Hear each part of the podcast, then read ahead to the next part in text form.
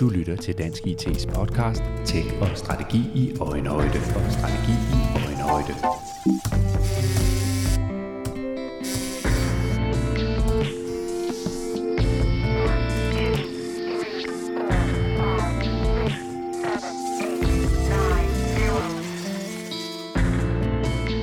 Det er blevet forår, og vi har for alvor taget hul på en ny række episoder her i Dansk IT's podcast Tech og Strategi i Øjenhøjde. Velkommen til dig, der lytter med derude. Måske kender du allerede podcasten ganske godt, måske er du først lige kommet til.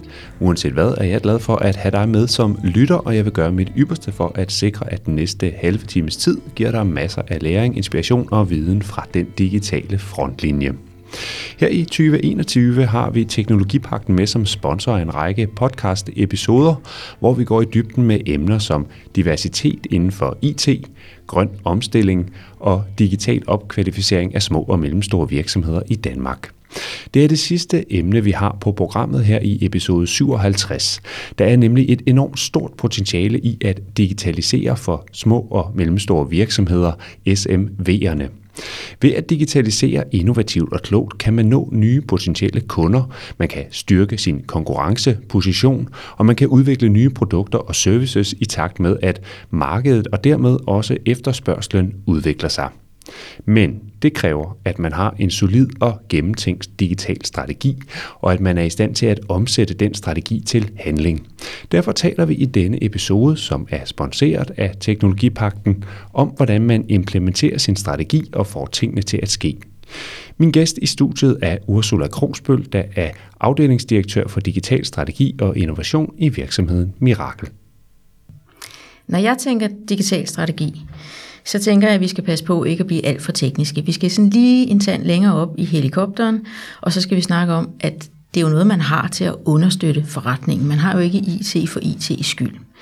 Og det kan man sige, det er da sådan rimelig indlysende. Ja, men nogle gange så stikker IT lidt af, og så ser man faktisk, at det bliver nogle tekniske og arkitektoniske hensyn, der ligesom får lov til at, at sætte dagsordenen i meget høj grad. Og det er ikke fordi, at jeg underkender, at god arkitektur kan noget, og man kan være glad for, hvor at man har valgt den rigtige platform. Men vi må bare ikke glemme, at der er nogle helt overordnede betragtninger, og det er, at vi skal være i stand til at levere relativt hurtigt, for ellers så kan vi ikke tilpasse virksomheden til de behov, der er ude i verden. Hvis de ikke er digitale understøttet, så får vi simpelthen svært ved at levere på det. Det må ikke være alt for dyrt, fordi ellers bliver det simpelthen for massiv en omkostning. Det vil tage rigtig meget af den forretningsmulighed, der er. Det må heller ikke være for dyrt i forhold til, at der kan være konkurrenter, der kan finde ud af at gøre det rigtig billigt, og så bliver de lige pludselig meget farlige. Så hvis jeg sådan skulle kigge helt overordnet på det, så vil jeg sige, tænk i at undgå leverandørafhængighed. Det er et rigtig klogt træk, at hvis man bliver meget afhængig af en enkelt leverandør, så vil der også være rigtig meget, hvor man er prisgivet en enkelt leverandør. Og det betyder også, at man lige pludselig kan få timepriser og andre ting, der gør, at selv ganske små tiltag kan blive temmelig dyre. Mm. Den anden ting, det er, at man skal prøve at undgå monolitter, fordi i det øjeblik, man bygger alt ind i et kernesystem, så kan man sige, uh, det er jo dejligt kun at have et system, men så bliver det også rigtig, rigtig svært nogensinde at komme fra det igen. Det er ikke godt senere hen, for vi forudser, at du gerne vil væk fra det på et eller andet tidspunkt. Og den anden ting, det er, at det bliver også rigtig svært at opgradere din monolit. Altså det vil sige, når du har et system, og du så egentlig godt kunne tænke dig en ny version af det, så må man sige, ja, men det kan du ikke få, for du har lavet så meget håndbroderi, mm. så det simpelthen ikke kan lade sig gøre at opgradere. Eller alternativt bliver det meget dyrt. Så det var undgå leverandørafhængighed, undgå monolitter, og den sidste ting, det er, prøv at kigge på, om der er gode API-muligheder, altså gode integrationsmuligheder. For hvis der er det, så kan du bygge alt muligt på, som du bliver glad for. Så det er simpelthen et sundhedstegn, at hvis der er gode, sunde, moderne API'er, det her med mine REST-baserede API'er, så skal vi heller ikke snakke mere teknik, så er man altså rigtig godt kørende. Og hvis man har et kernesystem, som ikke er rigtig åbent, og hvor der kun er nogle små forkølede API'er, så skal man bare holde sig væk, og man skal tænke, at det skal vi i hvert fald ikke bygge mere i. Og så er vi ligesom i gang. Det var noget af en svada, og tak fordi du er kommet herinde i, i studiet ja. Øh, til en podcast om ja, det, vi kan kalde opkvalificering, digital opkvalificering af de små og mellemstore virksomheder i Danmark. Og det er jo lidt en broet størrelse, de her små og mellemstore virksomheder. Øh, og de er mange forskellige steder på modenhedsrejsen i forhold til øh, digitalisering. Så lad os lige starte fra, fra Adam og Eva, øh, eller hvad vi nu skal kalde det. Øh, hvorfor er det overhovedet vigtigt at have en strategi for det her med digitalisering? Ja, så bliver det Hvis man slet ikke tænker sig om, så bliver det meget tilfældigt vil jeg sige. Og digitalisering er jo i, i højere og højere grad det, vi bygger vores samfund på, fordi vi får flere og flere selvbetjeningsløsninger. Og der bliver også mere og mere, som, hvor vi, altså alt logistik og sådan noget, det bliver jo i virkeligheden også IT, så vi er alle sammen små IT-virksomheder, som, som reelt har brug for IT-kompetencer og reelt har brug for IT-systemer. Og det er i virkeligheden uanset om man er Øh, Øh, inden for industri, eller man er inden for serviceerhverv, eller om man er en lokale skohandler i gågaden, eller en restaurant, eller hvad man nu er, så er man nødt til at forholde sig til den digitale udvikling. Og det kan man så gøre med en strategi, men hvad, hvad skal der så være i sådan en strategi? Altså hvad skal den indeholde for, at det ligesom bliver et styringsredskab, man kan arbejde ud fra? Altså jeg synes jo i meget høj grad, at den skal indeholde nogle nu og her tiltag. Altså det med at kigge på, hvad er det, vi har brug for nu og her, og så insistere på, at det er det, vi klarer. Det er faktisk ikke så dumt at holde fast i, for det vi nogle gange ser, der sker, det er, at man siger, nu går vi i gang med den her meget store forkromede plan, og det betyder, at i 2023, der forventer vi, at det kører rigtig, rigtig fint. Men det betyder så, at vi ikke kan lave noget som helst fra nu af og se 2023. Og det finder man sig så i virksomheden. Man humper sig igennem, og man håber på, at det bliver godt i 23. Så når vi frem til 23, og så må man sige, at det bliver nu nok først i 24. Og pludselig er det 24, så bliver det faktisk, men det viser sig så, at det måske ikke nødvendigvis er super saliggørende. Og på den måde, så har man faktisk tabt rigtig mange år. Og det er sådan en faldgruppe, der er. Mm. Så hele ideen med at insistere på, at ens IT-strategi, den inkluderer nogle nu og her wins, altså noget, nogle quick ting, som man gerne vil have med. Det er super vigtigt for, at man er på rette spor, og man ikke taber momentum. Når vi så taler strategier, det er jo i virkeligheden uanset om det er en forretningsstrategi, eller en digitaliseringsstrategi, eller en hvad ved jeg strategi, øhm, så er det jo af til, at man er ude for det her med, at man har skrevet noget ned på et stykke papir, øh, og, og måske er det endda kommet en flot forside på, og det er blevet godkendt af bestyrelsen og direktionen. Og så er det som om, der sker ikke rigtig noget, eller der sker ikke nok i forhold til det, man egentlig havde vedtaget på det her papir.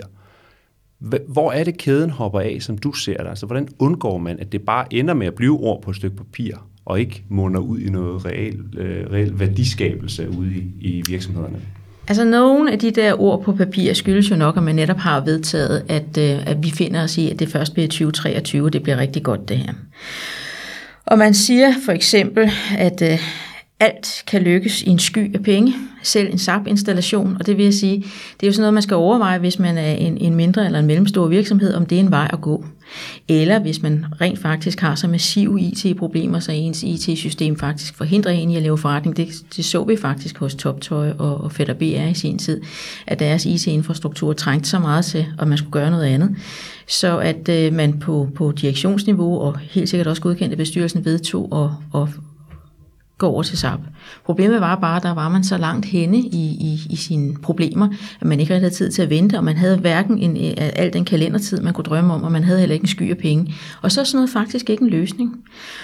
Og den slags ting bliver typisk ikke til noget andet end, end noget smertefuldt.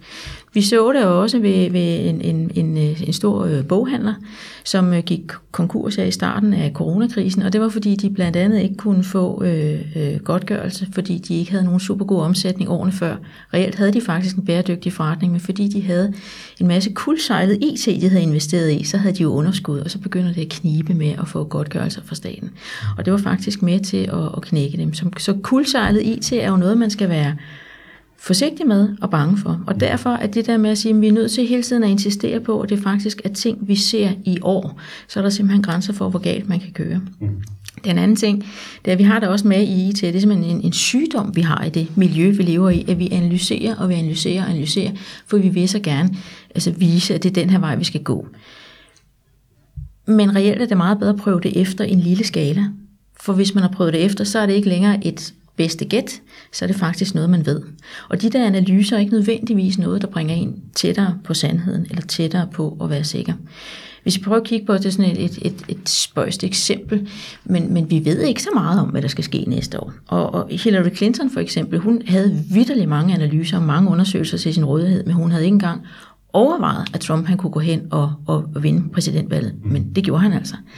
Så, så, så man kan ikke analysere sig man kan ud, ikke, ud af til, til, til, til en faseliste. Den, den kommer bare ikke. Og den pointe er vel især vigtigt uh, set i lyset af, at nu står vi her i studiet, det er, det er marts måned 2021, og, og for et år siden, der, ja, der lukkede det hele ned på grund af, af noget, der hedder corona. Og havde man lavet nogle strategier bare en enkelt måned eller to før, så var der ikke ret mange, der formentlig havde taget højde for, at vi kunne komme dertil, hvor vi så har været. Så, så det der med, hvordan man på den ene side kan lave noget, der er et kompas, en strategi, der viser en retning, men samtidig også kan være så fleksibel og agil i forhold til det, der står på de der papirer, så man kan navigere ud fra det, som virkeligheden nu engang er på et givet tidspunkt. Hvordan, hvordan får man de to ting til at, at hænge sammen? Ja, det er et super godt spørgsmål, fordi det er faktisk svært, for vi skal til at operere med sorte svaner, og det vil sige øh, en accept af, at der hele tiden sker ting, vi ikke har forventet. Dem kalder man sorte svaner. Og, og hvis vi kigger på corona, og, og hvad der skete der, så vil jeg sige, en pandemi, det kunne man nu nok godt have forudset, for det har vi faktisk hørt om før. Men, men hvis vi så går en måned længere frem, og til, til jeg tror, det var udgangen af april i, i, i 2020, at der var olieprisen pludselig negativ. Og det tror jeg ikke, der var nogen, der havde analyseret sig frem til. Og det er også en, en sort svane. Pandemi, den kan man måske godt forudse, men så sker der bare noget andet. Og, og ingen, hvis vi havde arbejdet med scenarieopbygning eller noget andet, Altså man ville have synes, man næsten var på stoffer, hvis der var en, der havde... An, altså, lad os prøve at antage, at olieprisen bliver negativ. Den var simpelthen for langt ude. Mm. Men det skete faktisk. Og derfor er der ikke noget, der overgår virkeligheden.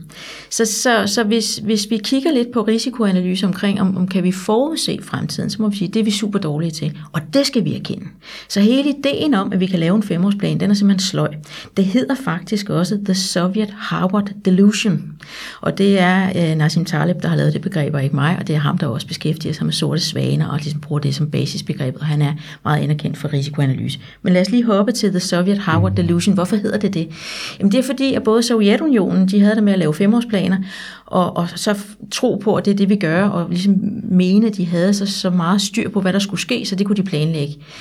Og det ser man faktisk i et tilsvarende miljø hos Howard, og det er selvfølgelig sjovt, at man så lige sætter de to modsætninger sammen der, men, men der har man også en idé om, at man kan lave nogle modeller, og så forudser vi, hvordan verden er, og så baserer vi os på det.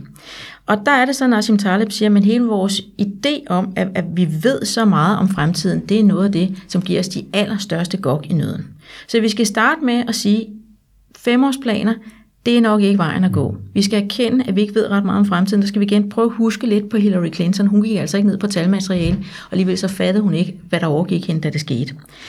Og så skal vi prøve at tænke lidt på, hvis vi kigger på, på øhm, Sovjetunionen og deres femårsplaner, så vidste de faktisk udmærket godt, at de ikke blev til noget, når de lavede dem. Det lå sådan bare underforstået, mm. det der, det bliver ikke til en snus. Ja, stiltigende accept af det. Ja. ja, og hvis man er en større virksomhed, det er nok ikke så meget et problem i de små og mellemstore virksomheder, som jeg tror er lidt mere forbundne med virkeligheden. Så tror jeg, at rigtig mange af os har været i større virksomheder, hvor vi oplever, at de powerpoints, der bliver vist for ledelsen om vores femårsplaner, det ved vi alle sammen godt, at det har ingen gang på jord, men der er ingen, der tør sige det højt. Vi nikker lidt og, ja, og giver og tænker, og tænker vores, og ja. tænker vores. Mm.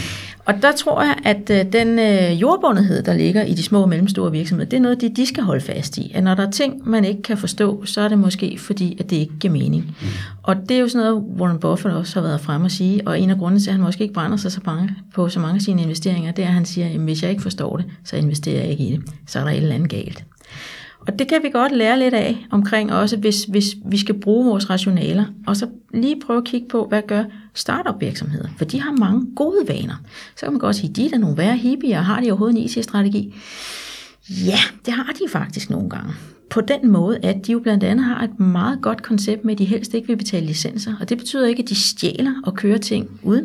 Det betyder, at de helt bevidst arbejder kun på open source, fordi de har ikke penge til, at ligesom bunden af deres IT-investering, den bare bliver et af licenser.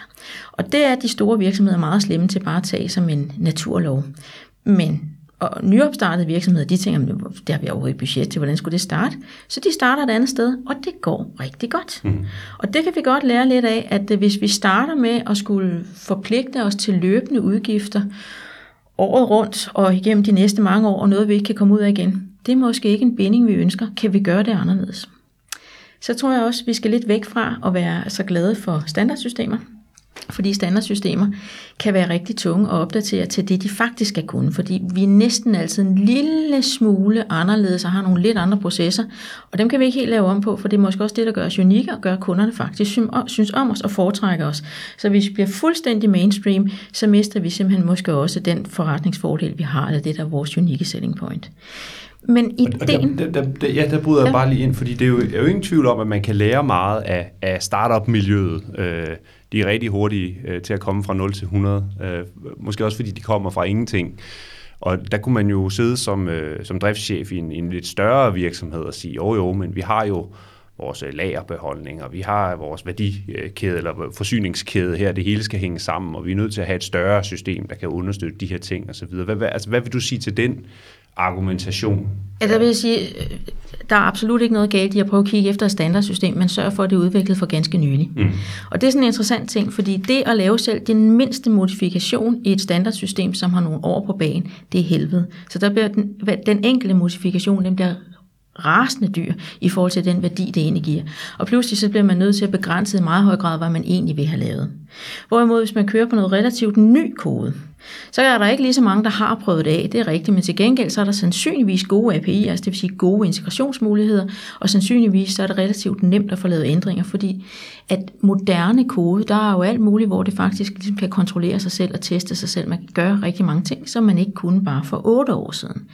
Så man skal virkelig satse på, at man kører på noget, som er skrevet i source kode for relativt nyligt, det vil sige inden for en femårshorisont, mm. så vil man være massivt meget bedre stillet. Og så kommer vi lidt, alligevel lidt ned i noget teknik her med, med kode, og, øh, og, og, og den del er jo også super vigtig, og forhåbentlig og formentlig er der nogle af dem, der har noget IT-faglig baggrund, der, der virkelig sætter sig ind i de ting. Så kan man jo så sidde som, som administrerende direktør eller som bestyrelse i en SMV-virksomhed, og så kigge lidt mere på det fra oven. Øh, og jeg tænker, for at få det så meget ned i øjenhøjde som overhovedet muligt det her, kan du få øje på nogle virksomheder derude i, i, i Danmark, øh, som har klaret det lidt bedre her under coronakrisen? Måske fordi de havde styr på noget af det her med digitalisering, eller havde en eller anden form for strategi, der gjorde nogle ting mulige, som ellers ikke havde kunne lade sig gøre, når nu det, det endte, som det gjorde med nedlukning og så videre. Altså, jeg kunne da godt tænke mig at pege på lavkagehuset, for eksempel, mm. som nogen, der faktisk har gjort det meget godt. Ja. ja, dem kender de fleste, så derfor er den interessant at kigge på. Og de har jo faktisk et kernesystem, som er et aksbaseret system, hvor de har deres, øh, hvor de har deres øh, produkter, og, og, som er bundet op på kassesystem osv. osv. Men de har også en app.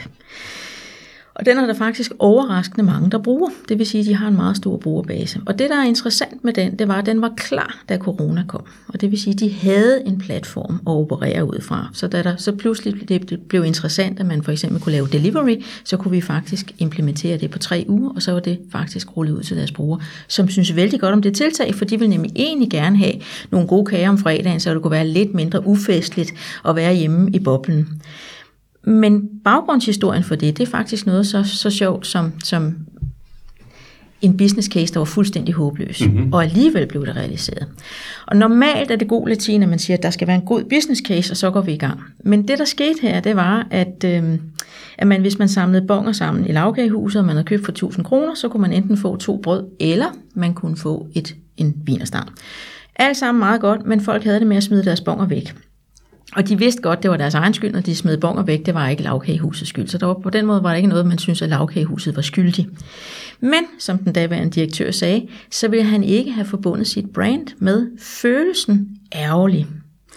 Og øh, det der med ikke at ville have forbundet sit brand med følelsen ærgerlig, og derfor investere i en app og tage den pris, det nu var, og så øh, derudover skulle holde den ved lige, og derudover skulle udlevere nogle flere bongstænger, nogle flere gratis brød. Det virkede rimelig vanvittigt. Men det gjorde jo, at det faktisk var noget, der skabte værdi for kunderne. Og det betød, at de meget talstærkt har downloadet den, og derfor så ligger den virkelig godt rullet ud i Danmark. Så når man pludselig har corona, så har man en platform at operere fra.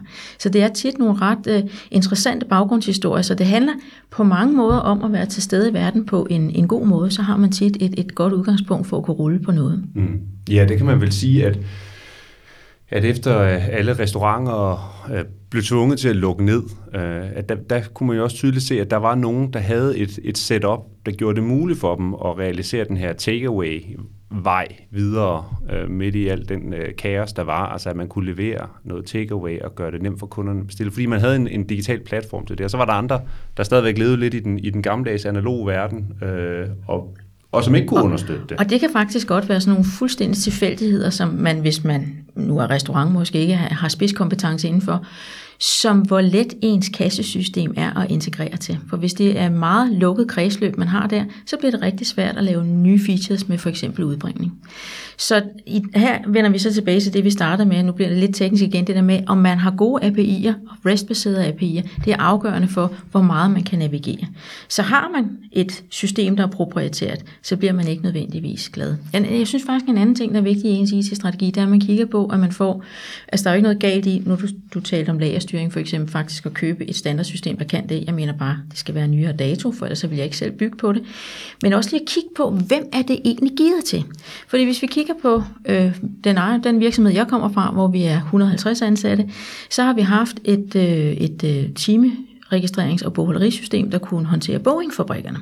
Og det var jo dejligt, at, øh, og det er sikkert også brilliant at kunne det, men vi er ikke Boeing-fabrikkerne. Så det var ikke noget, vi var glade for, for det kunne så meget, så vi næsten ikke kunne finde det, vi rent faktisk havde brug for i det. Og det var simpelthen en plage. Og vi har heldigvis fået det skiftet ud med noget mere moderne, massivt meget billigere, og som kun øh, understøtter ja, mellemstore virksomheder. Det er simpelthen det, det er givet til, og det er jo også det, vi er. Og det hjælper altså rigtig meget, at det ikke kan alt, for det har man sjældent brug for. I lytter fortsat til episode 57 i øh, Tjek og Strategi i Øjenhøjde. Øh, vi har gang i en episode om digital opkvalificering af SMV'erne, og min gæst er Ursula Krogsbøl, der er afdelingsdirektør for digital strategi og innovation i Mirakel. Og øh, Ursula, nu har vi jo talt lidt omkring øh, strategier, IT-strategier og digitale strategier, og hvordan man arbejder med dem, hvad de skal indeholde, og hvordan man får tingene til at ske. Øhm, og vi har været lidt omkring noget af det her med, med forskellige systemer og API'er og måder, man kan kode ting på osv. Hvis vi sådan skralder helt ind til kernen her, når man sidder som leder i en virksomhed, så har man jo en rolle, der hedder, at vi skal man skal vise en vej ind i fremtiden, og den vej handler så i høj grad om noget med digitalisering, fordi det, det tror jeg, de fleste køber efterhånden, at der, der er nogle muligheder, et potentiale her. Og så skal man have sin organisation med på den rejse, og den organisation er jo mennesker. Så hvad er, din, hvad er dine gode råd til lederen her? Altså, hvordan får man de her mennesker, der udgør virksomheden, hvordan får man dem med, når man nu har det strategiske arbejde på plads, og man er klar til at tage nogle skridt ind i fremtiden? Hvordan får man så organisationen med på rejsen?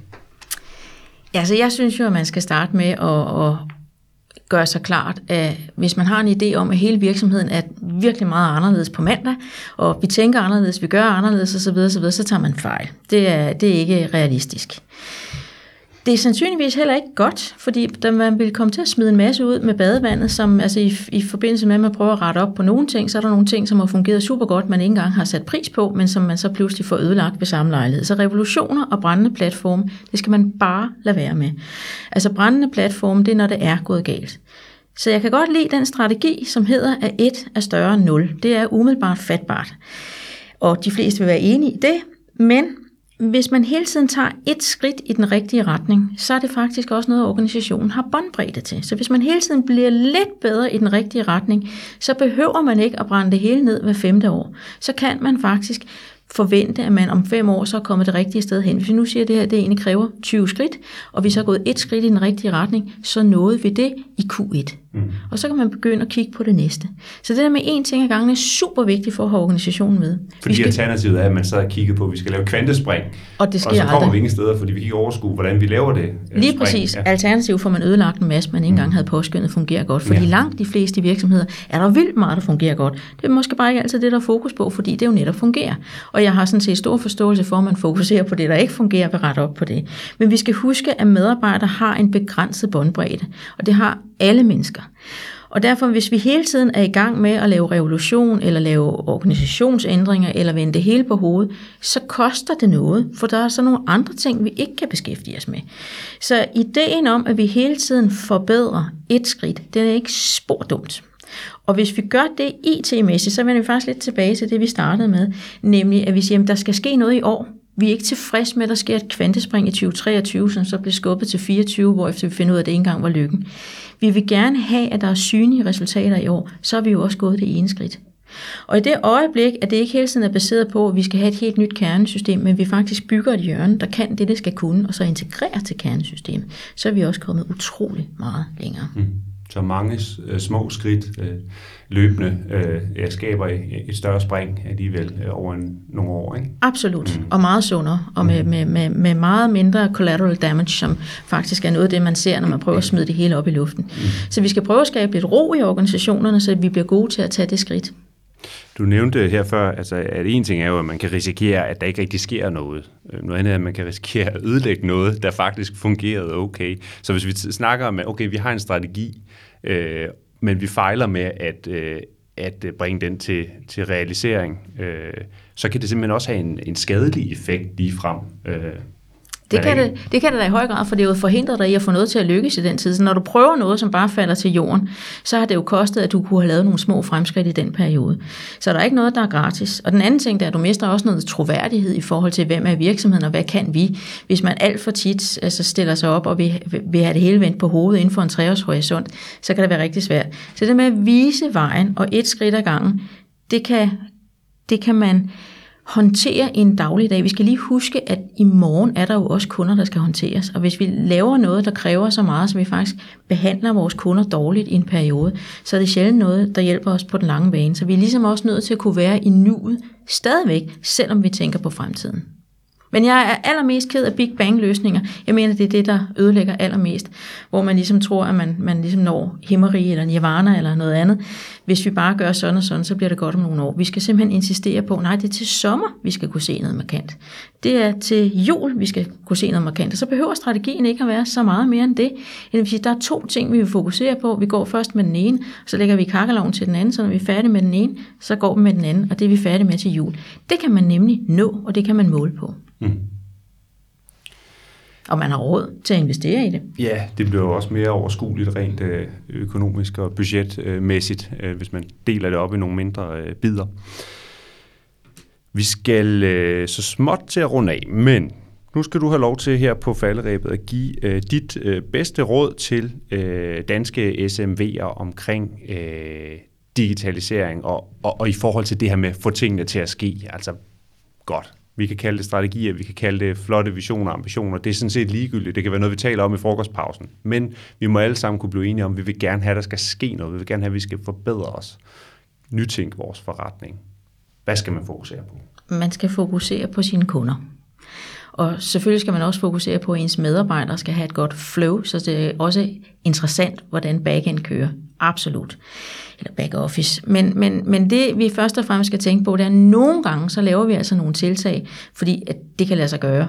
Og så er det måske egentlig noget, som er nede på kundens altså top 9 ud af top 10, eller sådan noget, hvor man kunne tænke, at det er jo egentlig det, som de bliver glade for nu og her, vi skal kunne løse. Så det interessante det er at sige, hvad skal vi kunne levere nu og her, og så faktisk insistere på at levere det. Det er utroligt, hvad der kan lade sig gøre i mindre virksomheder, hvor man bare insisterer, for ellers så er man ikke. Og det er altså en, et kæmpe drive. Og der kan, altså der findes så mange små og mellemstore virksomheder over i Jylland, som laver det mest ufattelige, og vi forstår ikke, hvordan de er klattet ud over landkortet derovre, og det er helt vildt, hvad der sker. Hvis vi kigger på Give Stil, som en af dem, jeg har sådan en lille kig ind i, så noget af det, direktøren har udtalt for nylig, jeg kan lige sige, Givis, de er gået fra 7 til 370 medarbejdere på 17 år. Det er sådan rimelig cool. Og det er vel også en slat, ja. Ja, det må man sige, og er faktisk nok også nogle af dem, man kigger til, når der skal leveres stålkonstruktioner på europæisk plan nu. Og øh, noget af det, som han har udtalt for nylig, det er, at hvis man er, er nødt til at outsource det hele til andre lande, så er det fordi, man ikke har kunne finde ud af at optimere godt nok. Og de kører jo deres IT selv, og det er de rigtig glade for, for det betyder også, at de har hånd i hanke med det. Og de er blandt andet ikke afhængige af leverandører, som pludselig tillader sig at tage meget vilde timepriser, eller synes, at det er de tid til at ordne til jul, og det kan, ikke, det kan vi ikke gå i gang med lige nu. Så det betyder, at han styrer selv. Og det er ikke uinteressant i forhold til, hvad sådan en virksomhed kan præstere, og det kunne også godt være en del af deres succeshistorie, at de mm. faktisk har forstået det. Ursula Krogsbøl, afdelingsdirektør for Digital Strategi og Innovation i Mirakel. Tak fordi du kom og var med her i episode 57. Tusind tak, det var en fornøjelse.